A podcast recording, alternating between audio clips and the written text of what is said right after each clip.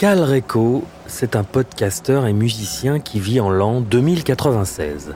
Comment ça se passe à la fin du 21e siècle? Eh bien, j'ai essayé de me projeter en imaginant ce que cet artiste du futur pourrait raconter de son époque. J'écris donc un podcast de science-fiction que vous pourrez entendre dans la partie fiction de ces enregistrements audio. Cette proposition artistique comprend aussi un album musical et un spectacle en cours de création. Le processus d'écriture nécessite recherche et documentation et j'ai décidé de mettre en scène la construction de ce projet. Je suis parti à la rencontre d'un certain nombre de personnalités pour m'inspirer de leur expertise sur de nombreux sujets et je vous propose ces entretiens dans la partie interview de ce podcast. J'échange avec eux sur leur vision du futur, sur la science, la philosophie, la conscience, la finitude, entre autres, et bien sûr sur la politique afin que je puisse imaginer ce monde d'après et raconter mon histoire. Ce qui m'intéresse particulièrement, c'est l'antagonisme entre rationalisme et idéalisme, trouver l'équilibre entre le cœur et la raison. J'ai le sentiment que la construction matérialiste de nos sociétés nous empêche parfois de connecter avec l'incommensurable, et je le regrette un peu. Alors, je suis allé rencontrer des personnalités qui viennent d'horizons tout à fait différents. Mon objectif est de recueillir des points de vue éloignés pour construire ma pensée et mon récit et pour vous les livrer.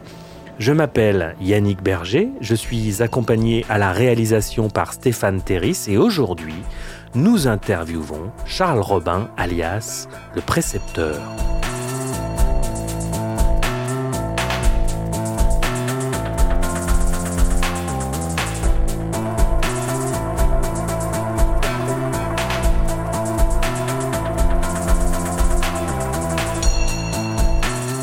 Charles Robin anime la chaîne de vulgarisation en philosophie Le Précepteur, bien connu sur YouTube. Dans ses contenus, il évoque des grands penseurs de toutes époques, naviguant avec précision entre Platon, Kluskar, Descartes ou Camus. Ce que je trouve assez curieux, c'est le succès de cette chaîne dont le thème au premier abord pourrait sembler difficile et qui totalise au moment où je vous parle pas loin de 800 000 abonnés.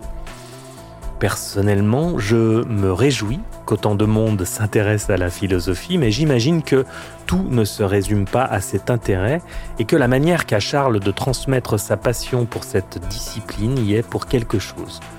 Je lui ai demandé de nous faire une petite présentation et de nous en dire plus sur son approche de la philosophie.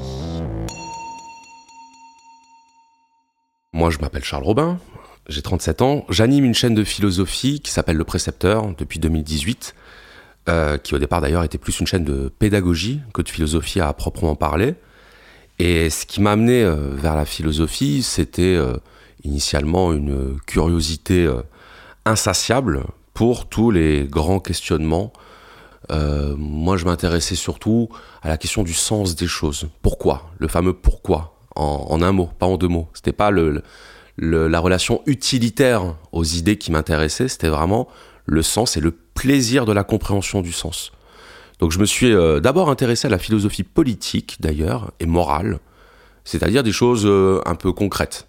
Et puis euh, plus le temps passait, plus j'ai eu envie de me nourrir de questionnements métaphysiques, c'est-à-dire d'essayer de comprendre aussi un au-delà du physique, un au-delà du matériel, et me rendre compte que en philosophie, on, peut parfois toucher à des sujets qui se rapprochent de ce qu'on appelle la spiritualité, et qui se rapprochent aussi de ce qu'on appelle l'ésotérisme. Mais ces mots-là ont une connotation, et une connotation assez négative dans le milieu académique. Parce que dès qu'on parle de spiritualité, on se dit, ah oui d'accord, il est perché. Ah oui d'accord, euh, il est dans l'irrationalité. Et moi j'ai découvert des philosophes qui parlaient de thématiques philosophiques de manière extrêmement rationnelle, argumentée, euh, lucide, mais qui m'évoquaient beaucoup des questions de spiritualité. Et c'est comme ça que j'en suis venu à développer une approche spirituelle de la philosophie, c'est-à-dire une approche qui soit pas simplement dans la restitution de données, mais dans l'initiation à une pensée dans l'initiation à une réflexion que chacun va pouvoir ensuite dérouler selon sa propre expérience et sa propre sensibilité. Je déteste, pour ma part, le fait de prendre en otage l'esprit de celui qui m'écoute. Euh, c'est pour ça qu'il y a beaucoup de blanc, de silence dans mes interventions, parce que je veux laisser l'auditeur concrétiser mentalement par euh, des images, par des souvenirs ou par des réflexions qui lui sont propres, je veux le, laisser concrétiser cette réflexion par lui-même et ne pas me, me, poser en une sorte d'encyclopédie humaine. Je ne vois pas la philosophie comme ça. Je la vois pas comme une accumulation de connaissances, mais je la vois comme un art du questionnement et de la réflexion. Alors, on va rentrer directement dans le vif du sujet, n'est-ce pas? Mon fil conducteur, ma marotte, mon axe de réflexion principal pour l'écriture de ma fiction, c'est donc l'équilibre qu'il serait bon de trouver, à mon sens, entre rationalisme et spiritualisme. Pour info, le spiritualisme est un courant philosophique qui affirme la supériorité ontologique de l'esprit sur la matière à ne pas confondre avec la spiritualité, qui est souvent adossé à tort à la religion et qui est entendu entre autres comme une recherche d'une vie bonne et vertueuse. On attribue à Malraux cette citation Le XXIe siècle sera spirituel ou ne sera pas, et je pense qu'il n'avait pas tort. Quand je me projette dans le futur, et de préférence dans un futur désirable, j'imagine plus de partage, plus de respect du bien commun, une organisation sociale qui permet plus d'égalité, et cela passe aussi, selon moi, par la connaissance de soi, par le fait d'oser aborder les questionnements métaphysiques, la compréhension de l'être humain dans sa globalité et pas seulement dans sa dimension biologique, en tenant compte de l'émotionnel, de l'intuition, du sacré.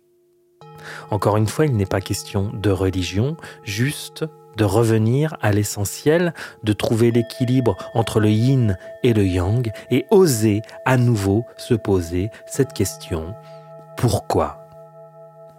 Comment aborde-t-on cet antagonisme, rationalisme, spiritualisme dans la philosophie? Bah Déjà sur le fait que, euh, je dirais, notre civilisation se soit matérialisée du point de vue de la philosophie. Qu'est-ce que je veux dire par là? Je veux dire que si on schématise les différentes étapes de l'histoire de la pensée, on avait euh, dans l'Antiquité des philosophes qui étaient à la fois philosophes, scientifiques, moralistes, euh, on pourrait presque dire politologues, dans la mesure où ils avaient une, conception de la cité idéale. Donc c'est Platon, donc c'est euh, Aristote. Ils s'intéressaient à tous les sujets. Ensuite, on a eu une ère en Europe médiévale, chrétienne, euh, dans laquelle euh, la philosophie était une sorte de servante de la religion. C'est-à-dire que le raisonnement était mis au service de la foi. Et là, on peut voir ça déjà comme une première séparation. C'est-à-dire la foi. Donc la foi, c'est le cœur. Euh, on parlera de Pascal par la suite, lorsqu'il disait que le cœur a ses raisons que la raison ignore. En fait, le cœur chez Pascal, c'est la foi. Mais la foi dans une acception très large, bien sûr. Donc on, a cette idée déjà d'une première dichotomie entre la raison et la foi. Et puis bah, finalement, l'histoire étant euh, ce qu'elle est, elle a abouti à une scission entre la raison et la foi. Et là, c'est l'entrée dans la modernité, c'est la philosophie des Lumières, c'est le rationalisme.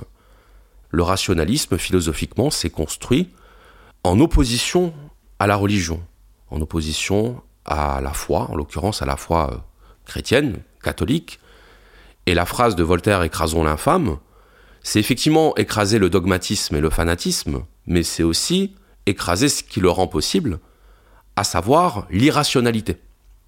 Donc le siècle des Lumières, la lumière, c'est la métaphore de la connaissance qui a donné être clairvoyant, qui a donné être lucide, la référence à la lumière, c'est-à-dire les lumières de la raison. Et donc c'est comme si finalement le divorce avait été prononcé et que la raison n'avait plus voulu entendre parler de la foi la foi devenait finalement le ver dans le fruit, euh, le, poison, et il fallait absolument s'en détourner. D'autant que ça avait été, euh, la religion a été vectrice de, guerre, de conflits, donc on l'associait aussi euh, à la violence et au fanatisme. Je dirais que le 19e siècle a été vraiment le, le siècle de la science poussée à son extrémité, puisque non seulement les, découvertes dans le champ des sciences euh, physiques, sciences naturelles, les progrès ont été considérables, et en plus on a vu se développer en parallèle de nouvelles disciplines scientifiques. Et on est entré dans l'ère des sciences humaines. D'ailleurs c'est marrant parce que, comme s'il pouvait y avoir des sciences inhumaines. Mais en tout cas, les sciences humaines, c'est-à-dire les sciences sociales, hein, pour le dire vite, ou les sciences de l'esprit, hein, si on parle de la psychologie, c'était de vouloir appliquer à l'être humain des euh, critères d'analyse qui sont ceux qu'on appliquait à la matière inerte. Donc on va analyser l'homme, son esprit, son comportement via la sociologie, comme si finalement il était un, un, pur corps physique. Et d'ailleurs, quand je dis ça, c'est pas une exagération de ma part parce qu'on trouve dans certains textes dès le XVIIe et le XVIIIe siècle des analogies qui sont faites par beaucoup d'auteurs entre la, physique euh, euh, de la matière, hein, euh, puisque c'est presque un pléonasme, mais aussi la physique sociale. La physique sociale, c'est considérer que les individus dans une société sont un petit peu comme des, comme des micro-organismes et que on ne peut comprendre finalement euh, l'individu que si on comprend le tout euh, auquel il participe. Il y avait cette approche-là de, comprendre la société comme un organisme. Mais moi, ce que je remarque, c'est que même si je trouve ça extrêmement intéressant et sous certains aspects, euh, j'adhère à cette méthodologie. Mais sous un autre aspect, je suis embêté parce que je me dis qu'il y a quand même dans l'être humain quelque chose qu'on ne peut pas réduire à un simple corps physique. Alors, certains appelleraient ça l'imprévisibilité, mais d'autres répondraient que l'imprévisibilité, ce n'est rien d'autre que le prévisible non connu. Euh, ce n'est rien d'autre, comme disait Spinoza, que l'ignorance des causes qui nous déterminent. J'admets euh, cette, cette objection, mais il me semble malgré tout qu'il y a dans le monde humain des choses qui échappent à la rationalisation scientifique. En tout cas, nos moyens de compréhension ne sont pas encore tels qu'on puisse établir une équivalence entre l'être humain et la matière inerte. Si euh, nous étions omniscients, on se rendrait compte de tous les facteurs qui nous échappent. Et là, actuellement, par exemple, je m'intéresse à la sociologie et à Pierre Bourdieu. Et Pierre Bourdieu, c'était un déterministe social qui disait que finalement, on était le produit du conditionnement social et de nos origines sociales. C'est-à-dire que, bon, euh, la liberté n'existe pas. Il n'a pas tort. Statistiquement parlant, on retrouve effectivement un phénomène de reproduction sociale. Donc ce déterminisme, pour moi, il ne l'est pas inventé. En revanche, il existe ce qu'on appelle des exceptions. Et ces exceptions sont la preuve qu'il nous manque des paramètres. Parce que dans le monde physique, les exceptions, je veux dire, euh, si je prends mon verre et que je le fais, que je lâche par terre, il va tomber. Non pas dans 99% des cas, mais dans 100% des cas. Ben moi, ce 1%, même s'il n'est pas grand-chose, j'y tiens. Parce que c'est ce 1% de non perçu qui fait toute la différence entre l'inerte et le vivant, entre le matériel et le conscient. Et euh, c'est la raison pour laquelle je ne peux pas me définir méthodologiquement et philosophiquement comme un pur matérialiste. Je reviens trois secondes sur le déterminisme. C'est une théorie selon laquelle chaque événement est déterminé par les événements passés. Par exemple, ma mère était fascinée par les artistes, mon père jouait de la guitare et chantait, eh bien je suis devenu musicien, guitariste et chanteur pour plaire à ma mère. Ça, c'est le déterminisme selon ma psy. Et le déterminisme de Bourdieu évoque le capital économique, le capital culturel, le capital social et symbolique qui vont déterminer votre capacité à trouver votre place dans la société. En gros, plus vous avez d'argent, plus vous avez de relations, plus vous avez accès à la culture, tout cela à des degrés divers, et bien plus vous pouvez vous en sortir dans la vie. Et donc, je voudrais pas parler à la place de Pierre Bourdieu, qui de toute façon n'est plus là pour objecter, mais quelque chose me dit qu'il répondrait à Charles que même les exceptions sont déterminées. Je pense qu'il a raison. Simplement, je doute de la capacité humaine à lever le voile sur ce déterminisme-là. C'est-à-dire qu'il y a une complexité telle qui fait que on, entre pour moi dans un autre ordre. C'est-à-dire que la complexité humaine, si on pouvait la mesurer, serait incommensurable en termes, tu sais, de, micro-mouvements de la conscience, serait incommensurable avec tout ce qu'on est capable de mesurer dans euh, les corps euh, purement physiques. Et il n'y a pas besoin de recourir à une théorie de l'âme pour défendre cette idée. Si par exemple on part du principe que la pensée c'est le pur produit de l'activité cérébrale et neuronale, prenons cette hypothèse, ça ne veut pas dire pour autant qu'on est capable euh, de mesurer chaque micro-mouvement de la conscience. Parce que c'est infiniment complexe. Et c'est amusant d'ailleurs que la physique quantique, qui soit euh, euh, la continuité de la physique classique, on arrive finalement à une conclusion similaire qui est de dire bah, à un certain niveau d'infiniment petit, on comprend plus. Alors on comprend plus, on comprend plus ou moins. Euh, moi, en tant que, spectateur hein, de ça, je n'ai pas la prétention de comprendre. Mais en revanche, je vois qu'il y a une incompréhension de ceux qui sont censés comprendre, des scientifiques, qui essayent de comprendre et qui, par moments, ont l'air de dire que notre référentiel causal, notre référentiel logique ne s'applique plus. Et je me dis, tiens, là pour le coup, c'est moi qui établirai le, parallèle en disant, bah tiens, vous avez voulu euh, appliquer les outils de la physique à l'être humain, eh ben on voit que la physique finalement elle est plus sûre elle-même du comportement de la matière. Alors imaginez ce qui doit en être pour euh, les êtres conscients. Effectivement, la physique quantique depuis un siècle est venue ébranler un poil les certitudes des scientifiques newtoniens. Dans l'étude de l'infiniment petit, on ne peut pas nommer le réel. Quand une particule est observée, elle se comporte en particule isolée. Quand elle ne l'est plus, elle se comporte en onde et peut se trouver partout à la fois. Comme si la lumière de l'observation venait altérer la véritable nature de ce qui est observé. La zététique, me dirait que je simplifie à outrance pour théoriser ce qui m'arrange, mais je ne peux m'empêcher de voir dans l'expérience quantique une analogie avec la vision post-matérialiste. L'esprit qui analyse, mentalise notre expérience du monde et tente de déterminer une réalité en nommant les choses, en décrivant les objets, de par ce simple fait, fige la réalité qui est un devenir permanent et ne peut pas être atteinte. C'est pourquoi, pour se rapprocher de la vérité, le mental est limité et grossier. C'est ce que certaines philosophies et traditions anciennes, ce que les sorcières et les chamans ont compris depuis longtemps, on ne peut pas comprendre l'univers et le réel depuis la matière. Charles, lui, fait une autre analogie tout à fait intéressante. Je vais repartir sur ce que tu disais euh, qui me paraît très intéressant sur la question de l'observateur qui modifie euh, la, perception et la mesure euh, du corps. C'est vrai que si on s'amuse à faire l'analogie avec l'être humain, quand on est observé, ou plus généralement quand on est au milieu d'autres individus, c'est-à-dire qu'on se sait vu, on se sait regardé, on n'est plus tout à fait soi-même.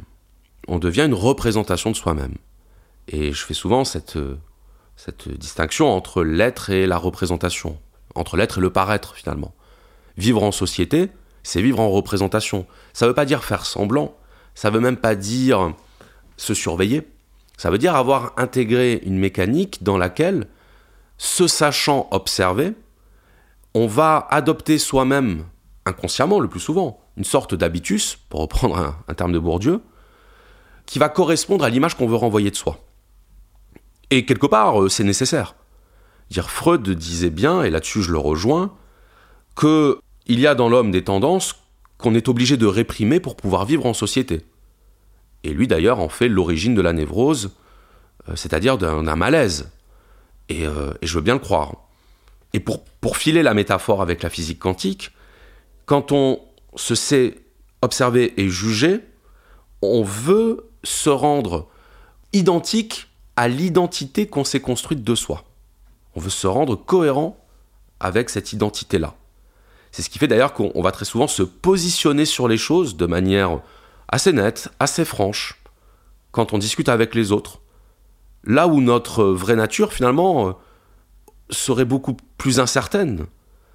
Quand on est tout seul chez soi ou dans un endroit euh, désertique, on ne se pose plus la question de notre identité. On ne se pose plus la question de savoir si euh, il faut se définir de telle ou telle façon, s'il faut argumenter telle ou telle opinion qu'on a. On ne se pose pas la question. On a le droit, dans ces moments-là, à ne pas savoir qui l'on est, à douter, à hésiter, à fluctuer. Et c'est seulement quand on est face à quelqu'un que là on se sent le devoir de se solidifier euh, intellectuellement, psychologiquement et mentalement pour être. C'est-à-dire qu'il est là le paradoxe. C'est finalement quand on cherche à être qu'on paraît. Et c'est quand on oublie l'être qu'on est. Et c'est pour ça, moi, je trouve ça vraiment fascinant, la nature de ce parallèle qu'on peut établir euh, entre la physique quantique et puis bah, le comportement de la conscience humaine. Tout à l'heure, j'ai évoqué le post-matérialisme dont le postulat est le suivant, la conscience produit la matière et non l'inverse. Voire même, la matière est de la pure conscience qui vibre à basse fréquence. Le physicien Max Planck, un des pères de la physique quantique, prix Nobel de physique en 1918, déclarait je considère la conscience comme fondamentale. La matière n'est qu'un dérivé de la conscience. On ne peut pas aller au-delà de la conscience. Tout ce dont on parle, tout ce qu'on considère comme existant, postule une conscience. Il n'y a pas de matière en soi. Pour le post-matérialisme, donc, la conscience n'est pas produite par le cerveau qui joue seulement le rôle de récepteur, de filtre. Il pourrait donc exister une noosphère, qu'on appelle aussi anal akashique, un espèce de cloud qui serait une mémoire cosmique qui enregistrerait les événements du monde et chaque pensée, chaque micro-mouvement de chaque conscience individuelle, et nous irions puiser dans cette noosphère nos idées et nos pensées qui finalement ne seraient pas vraiment les nôtres déjà, ça pose effectivement cette question-là de la réaction. Le corps, parfois, enfin la plupart du temps, il produit par réaction. Euh, exemple, voilà, une forte dépense d'énergie va créer de, la transpiration pour évacuer, un peu comme un corps va produire de la chaleur pour évacuer euh, l'énergie en, en surplus. Et je me pose la question pour l'esprit. Est-ce que l'esprit est créateur au sens où il peut produire sans raison particulière, sans que ce soit une réaction? Ou bien est-ce que la pensée elle-même serait une réaction? Mais alors du coup, une réaction à quoi? Eh bien, euh, de la même façon que la matière produit une réaction de la matière, je pense que c'est la pensée qui produit une réaction à la pensée. Et je ne trouve pas absurde, et même j'ai plutôt tendance à avoir cette vision-là très platonicienne, d'un monde des idées, mais hum, qui serait dans notre monde à nous. C'est-à-dire que les idées ne seraient pas dans un monde séparé, elle serait là, ambiante, partout, autour de nous, de l'information. Et euh, l'information, c'est, j'aime bien l'étymologie, informer, c'est donner une forme. Et donc euh, les idées donnent une forme à notre pensée. Alors après, pour Platon, il y avait euh, l'idée au-delà des idées, l'essence au-delà des essences, qui serait l'origine de toutes les idées. Et pour lui, c'était le bien. Alors moi, en tant que personne qui s'intéresse à la philosophie, j'essaie de comprendre ça. J'essaie de me dire, mais est-ce qu'il est en train de nous faire une espèce de préquel euh, de Dieu est amour? Ou bien il y a quelque chose d'autre à comprendre qui est que l'information et la pensée sont le lien universel entre les hommes. Dans le sens où une émotion nous est personnelle, une sensation nous est personnelle, mais une idée est universelle parce que je peux la partager parce que je peux la communiquer et parce que je peux me mettre d'accord avec les autres sur une idée. Une idée qui ne m'appartient pas à moi, qui n'appartient pas à l'autre, et qui va nous permettre de nous retrouver. C'est Simone Veil, la philosophe, qui disait que les partis politiques maintenaient les êtres humains dans la passion, donc dans la division. Et j'aime bien ce donc, parce qu'effectivement, la passion, elle nous est propre. Le bien commun, au contraire, ce serait, euh, bah, ce serait l'exercice et le règne de la raison. Parce que la raison, c'est ce qui dépasse les clivages, c'est ce qui dépasse les appartenances, c'est ce qui dépasse les intérêts privés.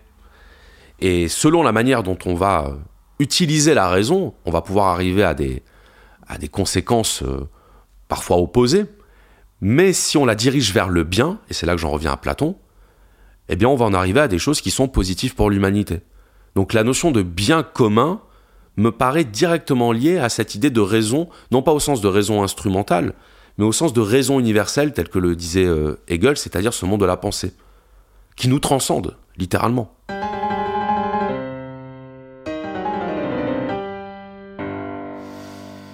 Alors justement, parlons de la raison, celle de Platon et des stoïciens empruntés à Socrate.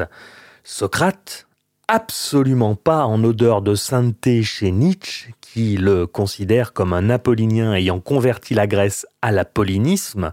L'apollinisme, c'est un peu la bien-pensance, le beau, le juste, le politiquement correct qui permet de cacher la noirceur de notre nature profonde sous le tapis car Socrate est celui qui a donné ses lettres de noblesse à la raison, niant par la même occasion le chaos, l'excès, le dionysiaque, qui pour Nietzsche est la vie, tout simplement. Pourtant, j'avais la sensation que Socrate, en prônant le connais-toi toi-même, nous invitait à oser affronter nos démons pour aller vers le juste, le bon, le bien, et je voulais l'éclairage de Charles sur ce point. Oui, je suis d'accord avec toi. Je trouve que Nietzsche a un peu de mauvaise foi vis-à-vis de Socrate. Il veut l'enfermer dans la caricature dont il a besoin pour pouvoir euh, valoriser son propre système. Maintenant, ça a du sens quand Nietzsche fait ça. C'est-à-dire que Nietzsche évalue, euh, on va dire, une philosophie, une vision du monde ou un comportement, non pas euh, à partir du critère, des critères binaires, du vrai et du faux, du bien et du mal, il va l'évaluer par rapport aux, critères de la vitalité. Ce qui veut dire que pour Nietzsche, il n'y a, pas de bien, il n'y a pas de mal en soi. Là où pour Socrate, il y a un bien, il y a un mal. Alors certes, tu as raison, euh, la phrase de Socrate qui dit par exemple « Nul ne fait le mal volontairement euh, Connais-toi toi-même » ou « Tout ce que je sais, c'est que je ne sais rien », il n'y a pas un dogmatisme de la vérité chez Socrate au sens où il admet que l'être humain est imparfait, qu'il est faillible, et que la quête de l'être humain, c'est de mieux connaître son âme. Mais Nietzsche, il envisage plutôt euh, Socrate comme un personnage historique, après qui le critère de la vérité, et donc la distinction binaire vrai-faux, bien-mal, va devenir une sorte de norme officielle et de norme institutionnelle. Donc il l'attaque plutôt pour ce qu'il représente davantage que pour ce qu'il est, ou pour ce qu'il a dit, ou pour ce qu'il a fait. C'est vrai qu'on a quand même deux approches, ça a donné lieu à des approches assez différentes. Nietzsche dénonce ce qu'il appelle le nihilisme. Et ce qui est drôle, c'est que certaines personnes qualifient Nietzsche de nihiliste lui-même. Tout vient en fait de la manière dont on interprète le mot. Mais nihil, c'est le rien. Et donc pour euh, certains, Nietzsche ne croit en rien.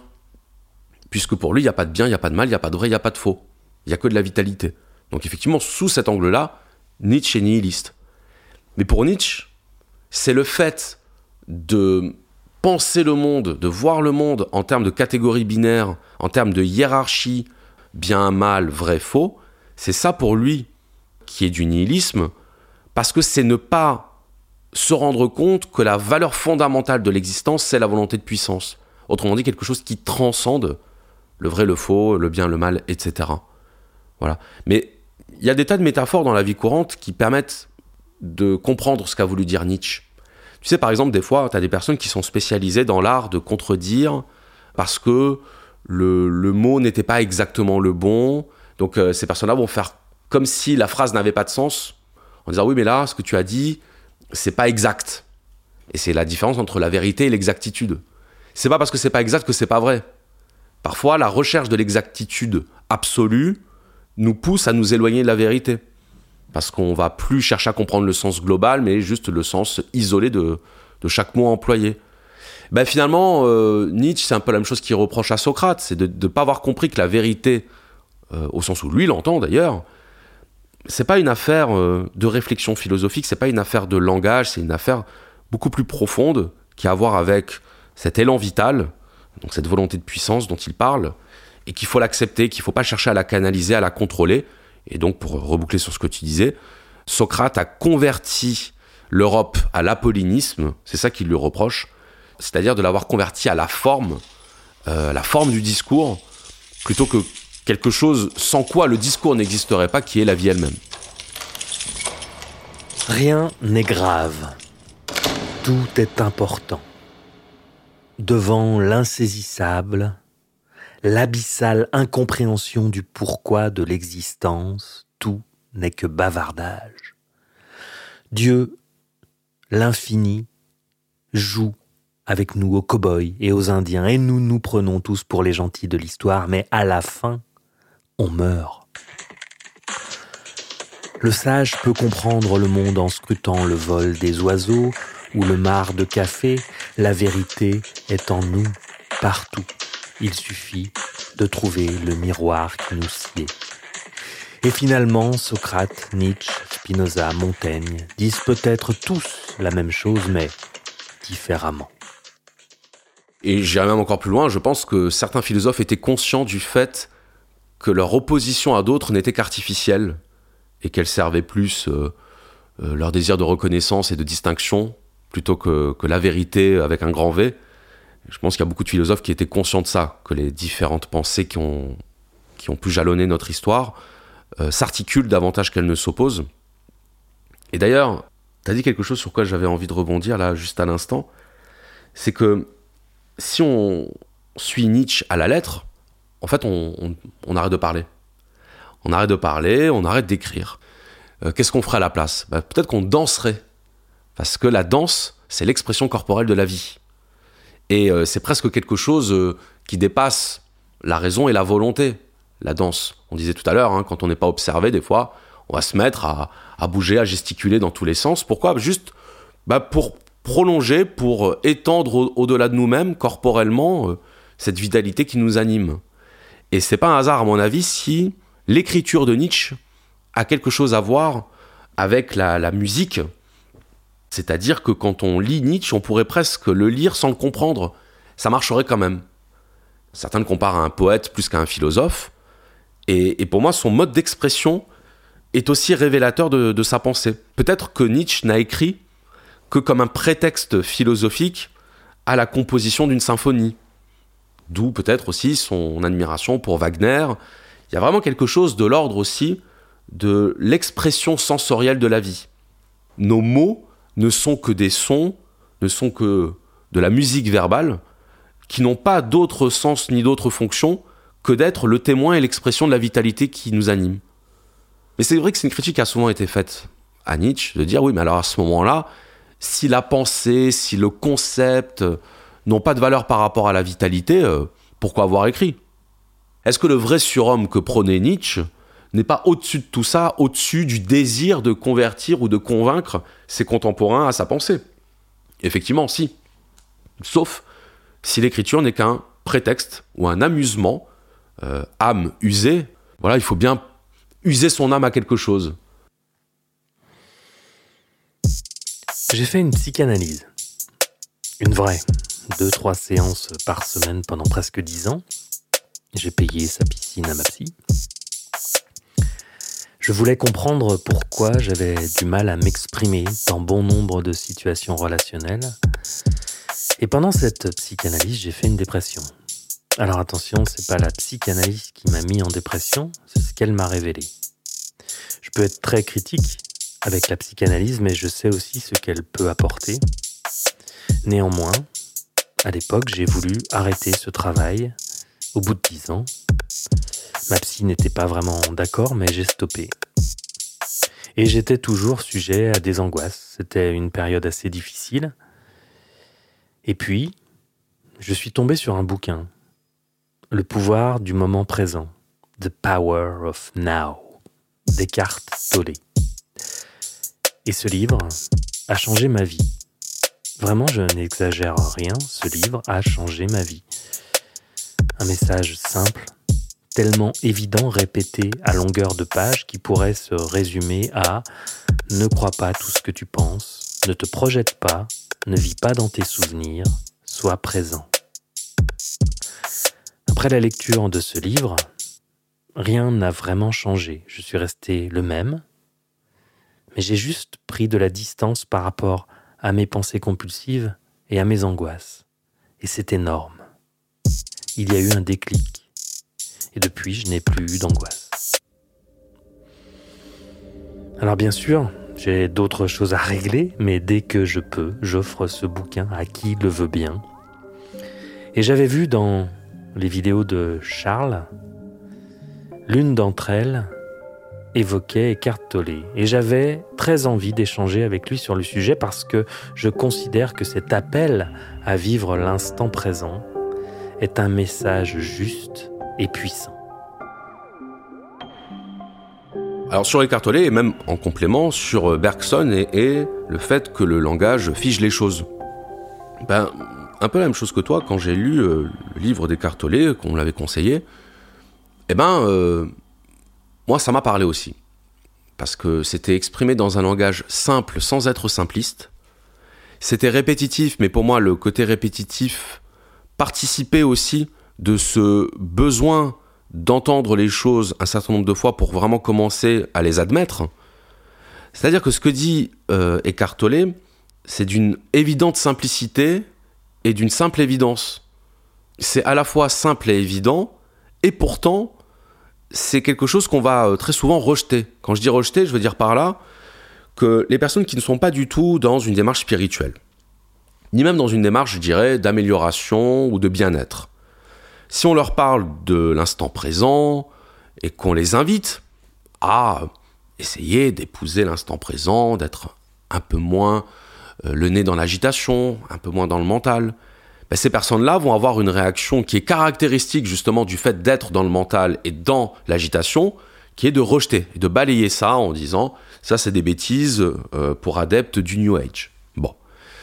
Et puis, euh, de l'autre côté, il y a aussi les personnes qui sont à fond dans la spiritualité, mais qui sont tellement à fond dans la spiritualité qu'elles pensent en avoir euh, atteint la substance et l'essence profonde, et qui du coup vont tout juger à l'aune de, ce, de cette spiritualité, sans comprendre aussi ben, que les aléas de la vie font qu'on n'est pas toujours disposé à entrer comme ça dans la spiritualité, qu'il n'y a pas le, le, petit bouton, même si Cartolet fait cette métaphore en disant que ben, pour être dans l'instant présent, donc dans le bonheur de l'être, il n'y a rien à faire, puisqu'on y est déjà, il y a juste à accepter qu'on l'est.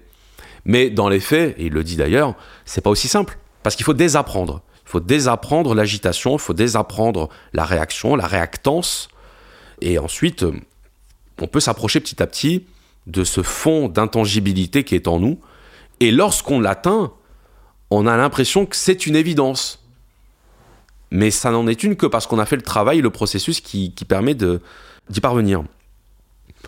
Moi, ce que je trouve intéressant chez euh, Eckhart Tolle, c'est que ce qu'il dit non seulement se tient d'un point de vue euh, logique, du point de vue du bon sens, mais aussi d'un point de vue philosophique. Parce que on a créé des concepts. On a créé des concepts qui nous permettent, soi-disant, de mieux comprendre le monde. Et à force, on s'est rendu compte que ces concepts nous sont devenus indispensables pour fonctionner au quotidien.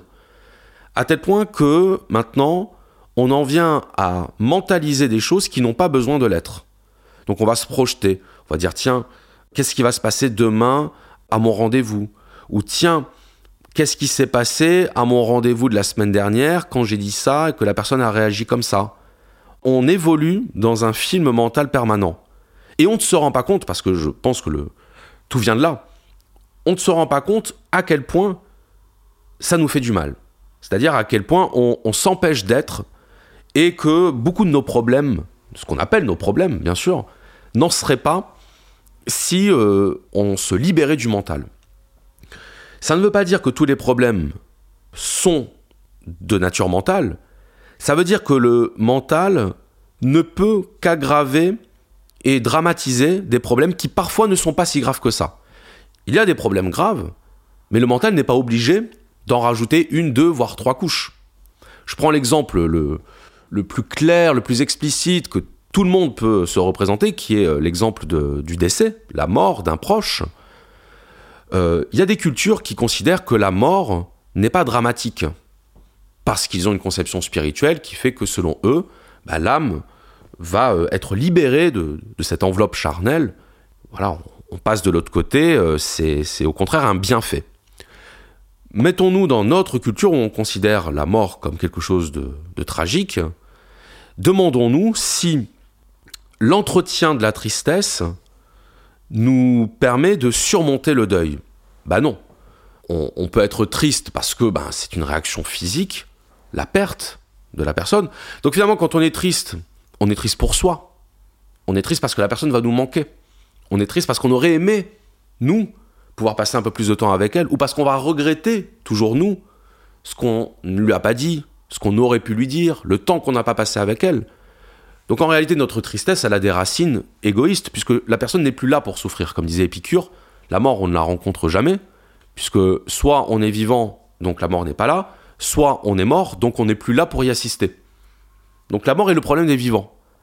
Eh bien, même si euh, ne le dit pas comme ça, mais si on pousse son raisonnement et qu'on nous répond oui, mais quand même la mort, vous pouvez pas dire euh, que la mort euh, n'est pas un problème. Ben si, on peut le dire.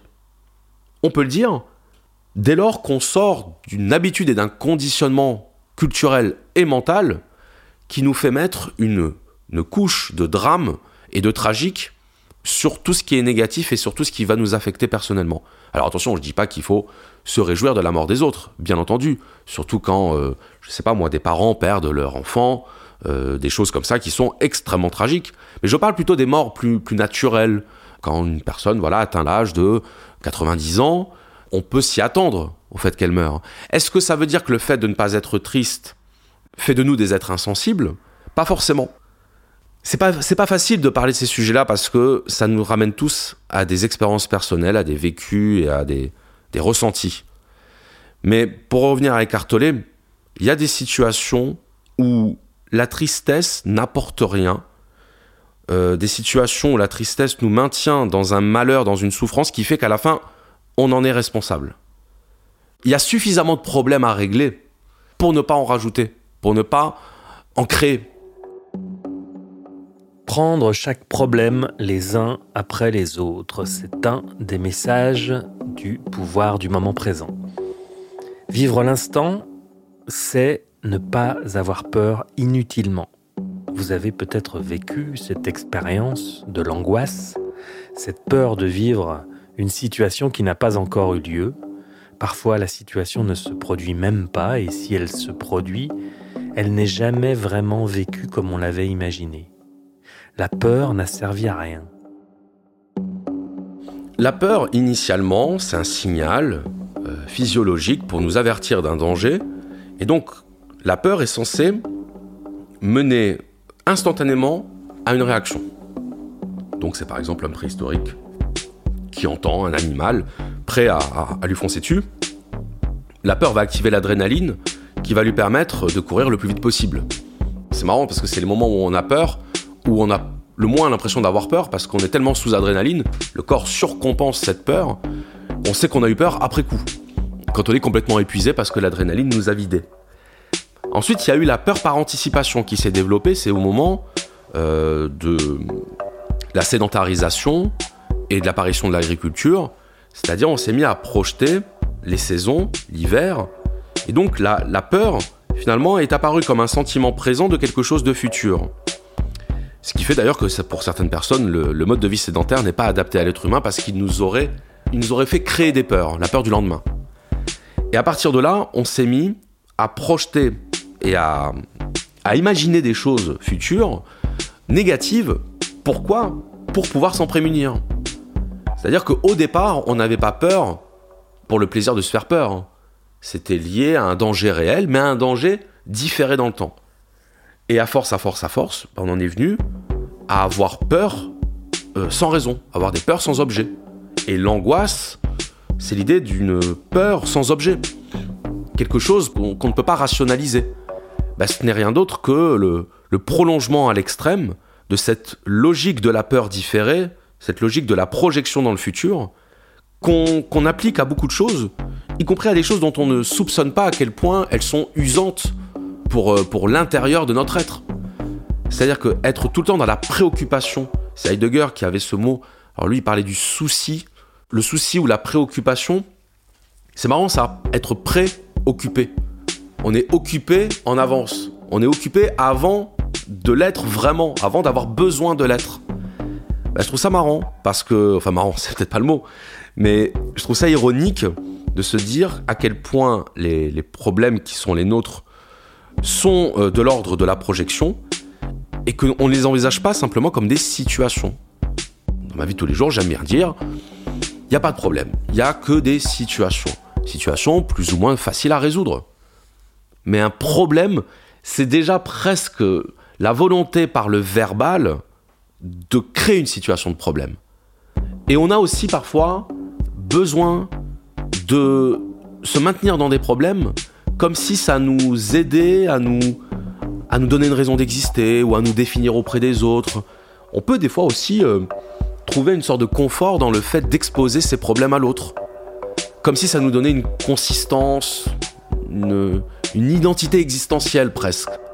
Comme si on était quelqu'un qui combat perpétuellement contre les problèmes, les fameux problèmes. Ça existe.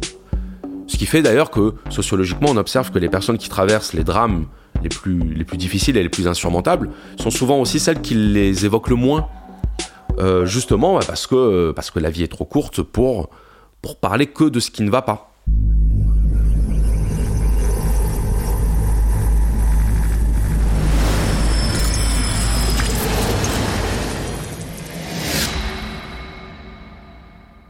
J'en reviens à l'écriture de ma fiction de science-fiction, Le Monde de 2096. Qu'est-ce qui pourrait nous rendre plus conscients à l'avenir, plus heureux, plus vivants? Aurons-nous compris plus de choses en 2096 Serons-nous plus sages, plus apaisés? Faut-il encore souffrir beaucoup pour se rendre compte que nous avons tout? Prendrons-nous conscience réellement de notre finitude? N'est-ce pas la voie royale pour vivre une vie heureuse, accepter sa propre mort, mais l'accepter vraiment en tant qu'individu et en tant que groupe social? Ça demande une introspection, ça demande du changement, car la mort dans nos sociétés est dissimulée. La mort est tabou, en un mot. Elle est littéralement obscène, c'est-à-dire sortie de la scène, sortie de la représentation. C'est pour ça que dans le théâtre classique, il fallait pas représenter la mort. On ne représentait pas tout ce à quoi la société ne devait pas être confrontée les yeux dans les yeux. Donc euh, il y, y, a, y a un tabou de la mort. Un cadavre, par exemple, doit être recouvert, alors que euh, si on s'en tient à la vraie logique matérialiste jusqu'au bout, on devrait dire bah ce n'est qu'un qu'un amas de, de, matière. Et après tout, euh, s'il n'y a pas de sacré, c'est-à-dire s'il n'y a rien au-delà de la matière, eh bien on devrait pouvoir considérer un cadavre finalement comme un simple amas de matière. Or, c'est pas le cas. Alors, peut-être que c'est une pure construction sociale, peut-être que ça représente aussi quelque chose qui est euh, dans l'être même de, l'homme, qui est euh, le, rejet de ce à quoi il aspire, aspirer au sens euh, existentiel, hein. on va vers la mort, hein. justement pour revenir sur Heidegger, l'être humain est un être pour la mort, non pas au, au sens où il vit dans le but de mourir, mais le but existentiel de la vie, c'est de s'éteindre pour laisser la place aux, futures générations. Cette idée toujours du, du, cycle. Mais il y a quand même une peur de la mort qui parfois confine au déni. Et je trouve que c'est là où c'est intéressant. C'est-à-dire qu'on peut rejeter quelque chose sans la nier, et notre culture a plutôt tendance, à mon sens, à vouloir la nier. C'est assez frappant, je trouve, même dans la manière dont elle est médiatisée. Quand il y a des, des catastrophes naturelles qui font des milliers de morts, on va justement parler en termes de nombre de morts, comme si plus le nombre était important, plus ça relativisait la gravité de chacune de ces morts individuelles. Donc c'est un rapport, euh, je trouve, complexe, conflictuel, euh, pas à l'aise avec la mort.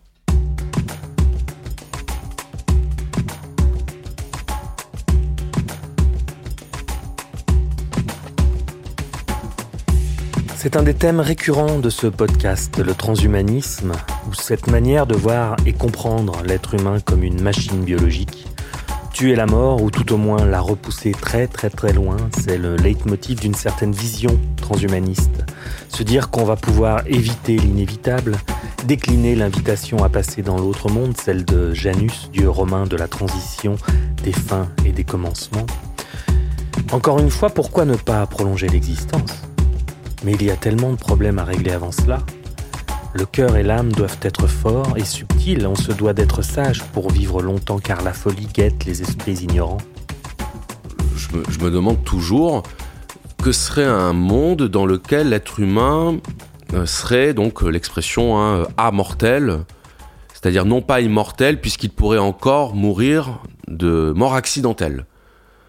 Alors moi qui ne me considère pas comme particulièrement euh, peureux des accidents de la vie, je pense que je le deviendrais fortement si je savais que la seule raison pour laquelle je pourrais mourir, ce serait un accident. Je deviendrais complètement parano, je m'enfermerais chez moi, je, je mettrais des matelas au mur pour être sûr de ne pas me cogner, enfin, j'aurais littéralement peur de tout.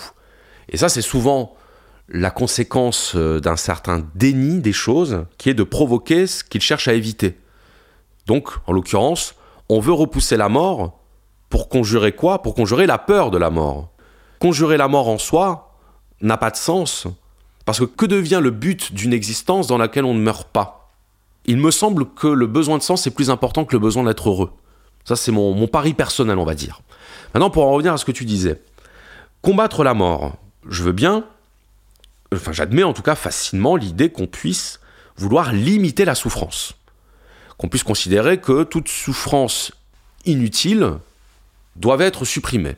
Admettons, même s'il y aurait quand même des choses à dire par rapport à ça, qui je ne serais pas aussi radical que ça. Mais je comprends le projet, je comprends l'intention. Maintenant, repousser la vie elle-même de manière indéfinie et même de manière euh, absolue me fait dire que nous serions dans une société encore plus aseptisée, totalement aseptisée, déjà qu'elle l'est beaucoup, et il me semble que plus la société est aseptisée, plus ça nous rend intolérants à toute forme de contrainte et à toute forme de douleur. Donc plus ça crée de souffrance. C'est l'exemple de, l'enfant euh, qui naît dans une famille où il a absolument tout ce qu'il veut. Donc quelque part, il a tout pour être heureux, cet enfant, puisqu'on ne lui refuse rien. Et sauf que cet enfant-là va développer ensuite des exigences, des caprices, qui font qu'il va être totalement inadapté au monde réel.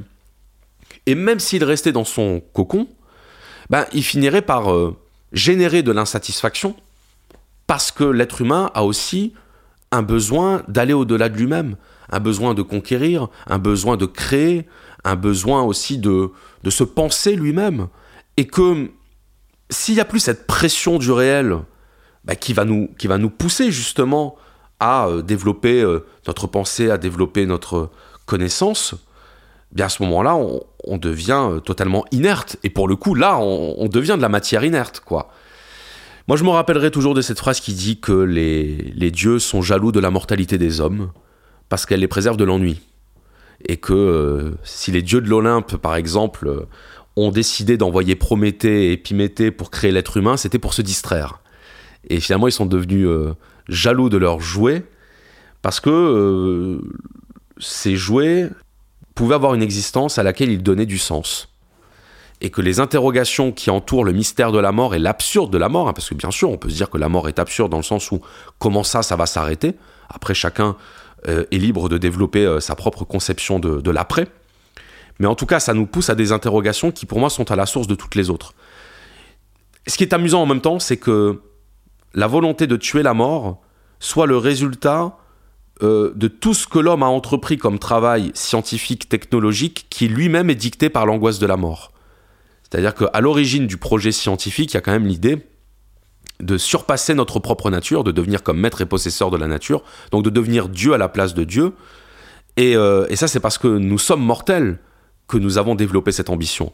Donc une société où la mort n'existe plus, c'est une société où l'ambition n'existe plus. Et quand je dis ambition, je parle bien sûr de l'ambition au sens du désir d'aller au-delà.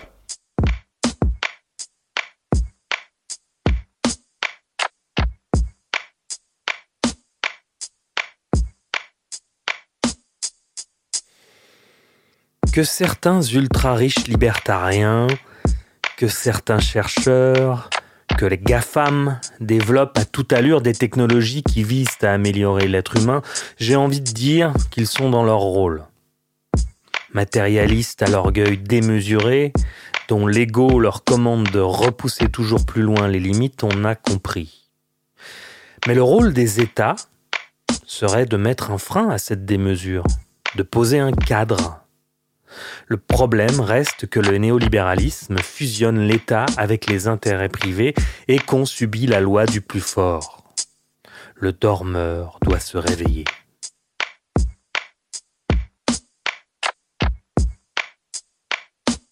Il n'y a pas de remise en question Parce que s'il y avait remise en question, il y aurait possibilité de contestation. Et euh, ce serait pas dans les intérêts du pouvoir que l'on se pose la question de la légitimité de ce qu'il fait et de ce qu'il ordonne. Et puis, euh, parce que oui, euh, je prolonge quand même pour que ce soit clair, parce que je pense qu'il y a à travers ça un projet de, de rendre l'être humain fondamentalement dépendant. Un être humain qui se rend dépendant à des objets technologiques est un être humain qui perd de sa, de sa vigueur, de son autonomie dans tous les autres domaines. Là-dessus, euh, je suis très rousseauiste, à savoir que l'augmentation des connaissances dans l'histoire s'est accompagnée d'une d'une perte d'indépendance.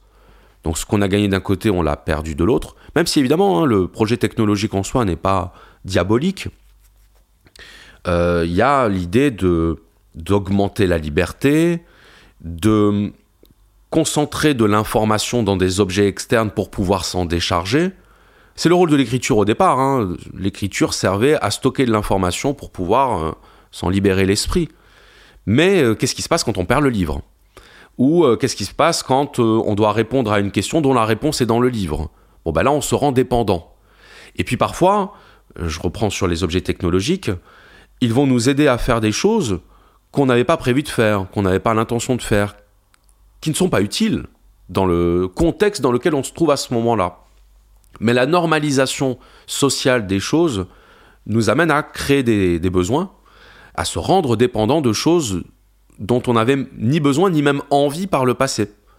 Le meilleur exemple de nos jours, hein, euh, si, si on est écouté dans, dans 1000 ans, peut-être que ça, ça paraîtra bizarre, mais de nos jours, le téléphone portable, c'est l'objet symbole de la dépendance qui fait que euh, bah, il y a encore euh, 30 ans, c'était même pas euh, un désir.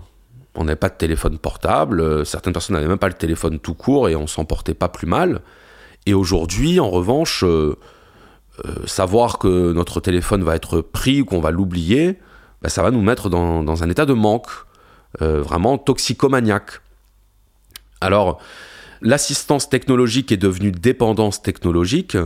Elle est devenue créatrice de, besoins qui n'en étaient pas. hein. donc, ce ne, sont plus des besoins physiques, mais des besoins psychologiques. Et moi, j'imagine, euh, si on, tire la courbe de la tendance actuelle, j'imagine un monde de, plus en plus technologisé, dans lequel on serait donc de plus en plus dépendant à cette technologie. Euh, et donc, euh, on, tendrait à devenir de, purs réceptacles de sensations et de pures bornes d'échange d'informations. Donc, il y a cette réduction utilitaire de l'existence.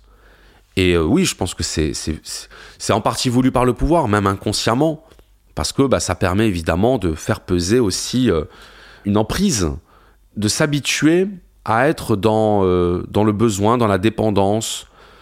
Et là, on est dans cette société qui se veut de plus en plus maternisante envers nous, mais en même temps de plus en plus interdictrice et qui, qui nous surveille. Dans le film Minority Report, euh, on arrête les criminels avant qu'ils aient commis leur crime. Aujourd'hui, c'est pas loin d'être ça. C'est-à-dire qu'on se dit que si la technologie permettait de le faire et qu'on organisait un référendum, probablement que 70% des gens seraient pour. Parce qu'on leur vendrait bien sûr au nom de la sécurité. Et que quand on vend les choses au, au nom de la sécurité, ça passe toujours. Même si c'est du contrôle social, même si c'est de la surveillance, même si c'est euh, une réduction des avantages matériels, la sécurité est devenue euh, le, la principale préoccupation. Ce n'est plus la liberté en réalité. La liberté passe presque pour quelque chose de ringard. Et on l'a vu justement avec la crise Covid, entre, si on caricature, les partisans de la sécurité sanitaire et les partisans de la liberté. Bah, être partisan de la liberté, c'était être euh, un danger public ou quelqu'un qui n'avait aucune considération pour la vie humaine. C'est pour ça que les, les- les- les concepts sont toujours ancrés contextuellement. Et que on pourrait croire que vanter la liberté, ce sera toujours bien perçu dans une société. Eh ben non. Il y a des cas où vanter la liberté, c'est se faire. euh, c'est prendre le risque, en tout cas, d'être désigné comme euh, quelqu'un d'irresponsable ou d'inconscient.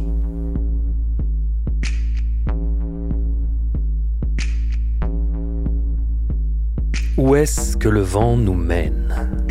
Comment pouvons-nous répondre aux défis qui nous attendent, qui sont déjà là?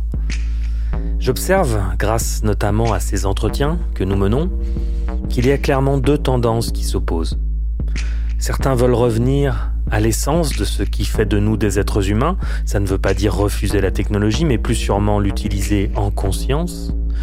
D'autres s'imaginent, peut-être avec un certain cynisme, ou plus sûrement un manque d'introspection, que l'humanité, c'est has-been, et qu'il faut passer au stade suivant, celui du post-humain. On y revient, le yin et le yang, le matérialisme face à l'idéalisme, ou peut-être le tyran-humanisme face à l'idéal-humanisme.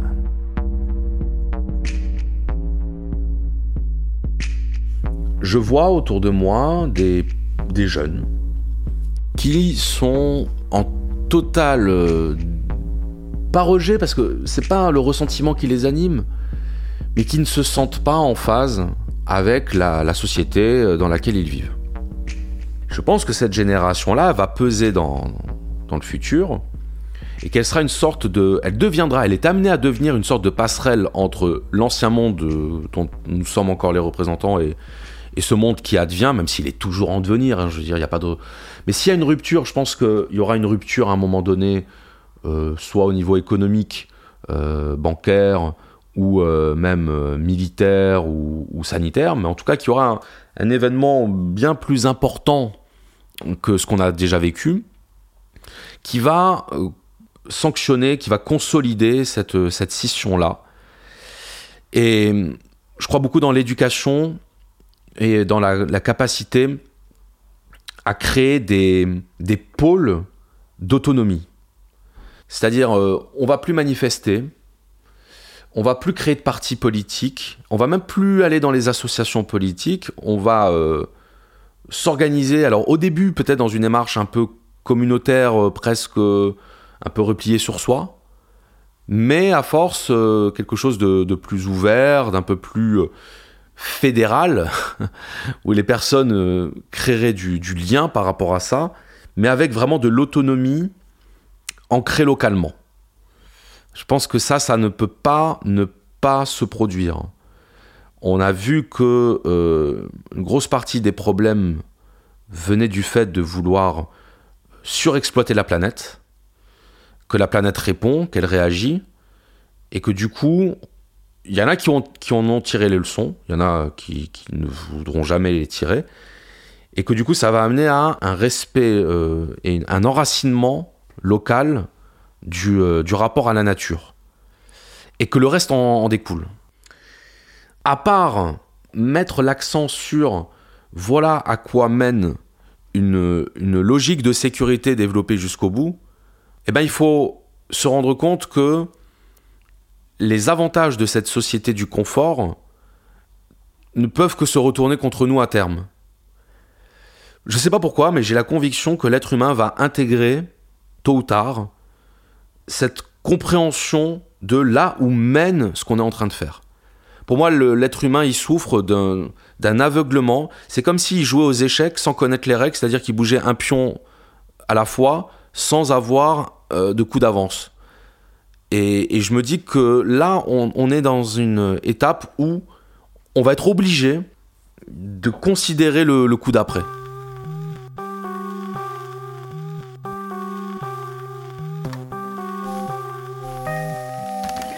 Allez, c'est le moment de traverser le trou de verre en prenant un train d'ondes quantique pour nous rendre en 2096. Comme à notre habitude, j'ai demandé à Charles de se projeter dans le futur et de nous proposer son utopie. Non, c'est chiant les utopies. Plutôt une dystopie, s'il vous plaît, monsieur le précepteur. Alors je dirais que sur le plan technologique, euh, la progression technologique a continué que euh, donc on est de plus en plus assisté technologiquement par des appareils. Je pense même par des appareils euh, dont certains seraient peut-être greffés sur nous ou sous la peau pour le côté pratique. Hein. Aujourd'hui, on stocke la plupart de nos informations personnelles sur des téléphones reliés à des boîtes mail, reliés à des réseaux sociaux. Le problème, c'est que ben, quand on perd notre téléphone, On n'a pas forcément une sauvegarde sur le cloud, donc là je pense que l'être humain sera directement connecté à son, à son cloud, euh, ce qui fait qu'il ne pourra plus perdre ses informations, elles seront en lui. J'imagine aussi sur le plan euh, médical une société où peut-être que l'espérance de vie aura euh, gagné quelques points, mais où le, les personnes âgées seront dans une, forme de dépression, de tristesse, justement d'une vie dont ils ne perçoivent plus euh, réellement le, sens. Je, vois bien cette course à l'immortalité se solder par une désillusion.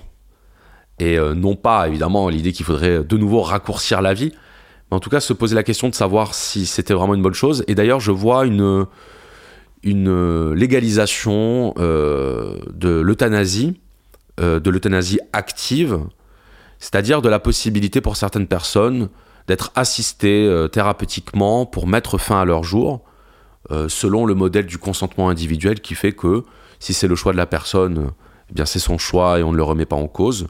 Donc une société dans laquelle on aurait normalisé l'euthanasie.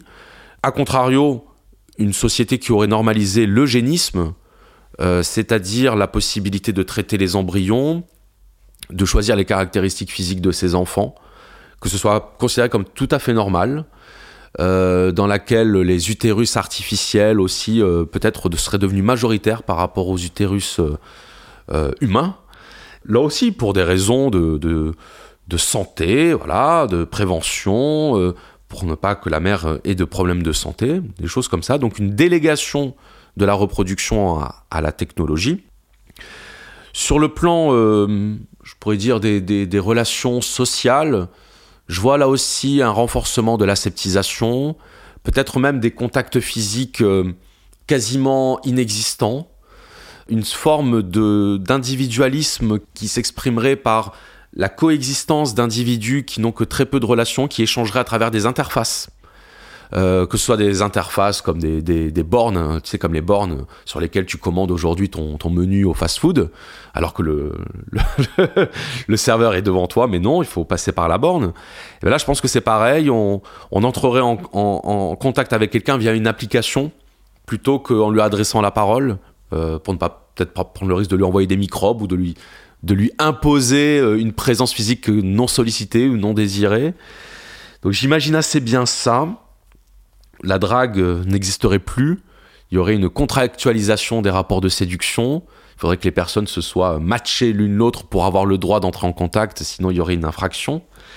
je, vois, à peu près les choses comme ça. Alors, ça peut paraître très déprimant, hein, mais à mon avis, les personnes qui seront euh, dans, cette, euh, voilà, dans ce mouvement-là, dans ce mouvement générationnel, trouveront ça tout à fait normal et, et nous considérons vraiment comme des hommes des cavernes, d'avoir vécu comme on a vécu. Donc voilà, je pense qu'il y aura une augmentation de la sensibilité à, toutes les formes de, micro-agressions, ce qu'on appelle des micro-agressions. Et donc, euh, ben, objectivement, une, perte, un peu comme on perd ses défenses immunitaires à force d'être dans un environnement euh, trop sain, une perte de nos capacités de, résistance. Je pense qu'il y aura des groupes qui vont vraiment s'opposer à cette évolution-là, mais ces groupes-là seront un peu dénigrés ces groupes qui auront refusé finalement le, progrès technologique qu'on nous vend seront un peu dénigrés, un peu marginaux, considérés comme marginaux, mais euh, secrètement admirés par euh, certains de ceux qui, se conforment. Et sur le plan politique, je dirais un, régime de plus en plus euh, totalitaire qui se ferait passer comme étant le régime le plus démocratique qui n'ait jamais existé. Au prix d'une déformation évidemment du, concept de démocratie, ce ne serait plus le pouvoir du peuple, mais ce serait le pouvoir dans l'intérêt supposé du peuple, c'est-à-dire euh, bah, de convertir le peuple à sa propre soumission en lui faisant comprendre que bah, son intérêt c'est la sécurité, que pour veiller sur sa sécurité, il faut donner les pleins pouvoirs à l'autorité qui, qui est chargée euh, de s'occuper d'eux. Eh bien ça c'est réjouissant. Merci beaucoup Charles Robin d'avoir bien voulu jouer les prospectivistes. Et plus globalement, merci pour cet entretien qui fut très sympathique et qui dans le réel fut bien plus long. Mais deux heures de podcast, ça ferait beaucoup. Alors pour ceux que ça intéresse, nous proposerons en bonus l'intégralité de nos échanges avec Charles sur notre plateforme Patreon. Nous avons choisi de ne pas monétiser Calreco sur les plateformes. La publicité, ça n'aurait pas vraiment de sens. Nos seules sources de revenus sont donc vos dons.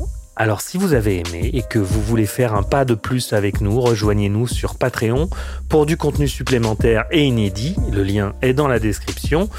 Vous pouvez nous soutenir aussi via PayPal et bien sûr, ce qui nous aide beaucoup, ce sont vos partages, vos commentaires et vos likes sur YouTube, TikTok et Insta où vous pouvez également nous rejoindre. Merci à nos partenaires, le Conseil du Léman, la Maison d'ailleurs, la ville d'Yverdon-les-Bains, la société Audiovisite sans qui nous n'aurions pu démarrer ce projet. On se retrouve donc bientôt dans le prochain épisode. D'ici là, respire, prends le temps et surtout, n'oublie jamais que tu vas mourir.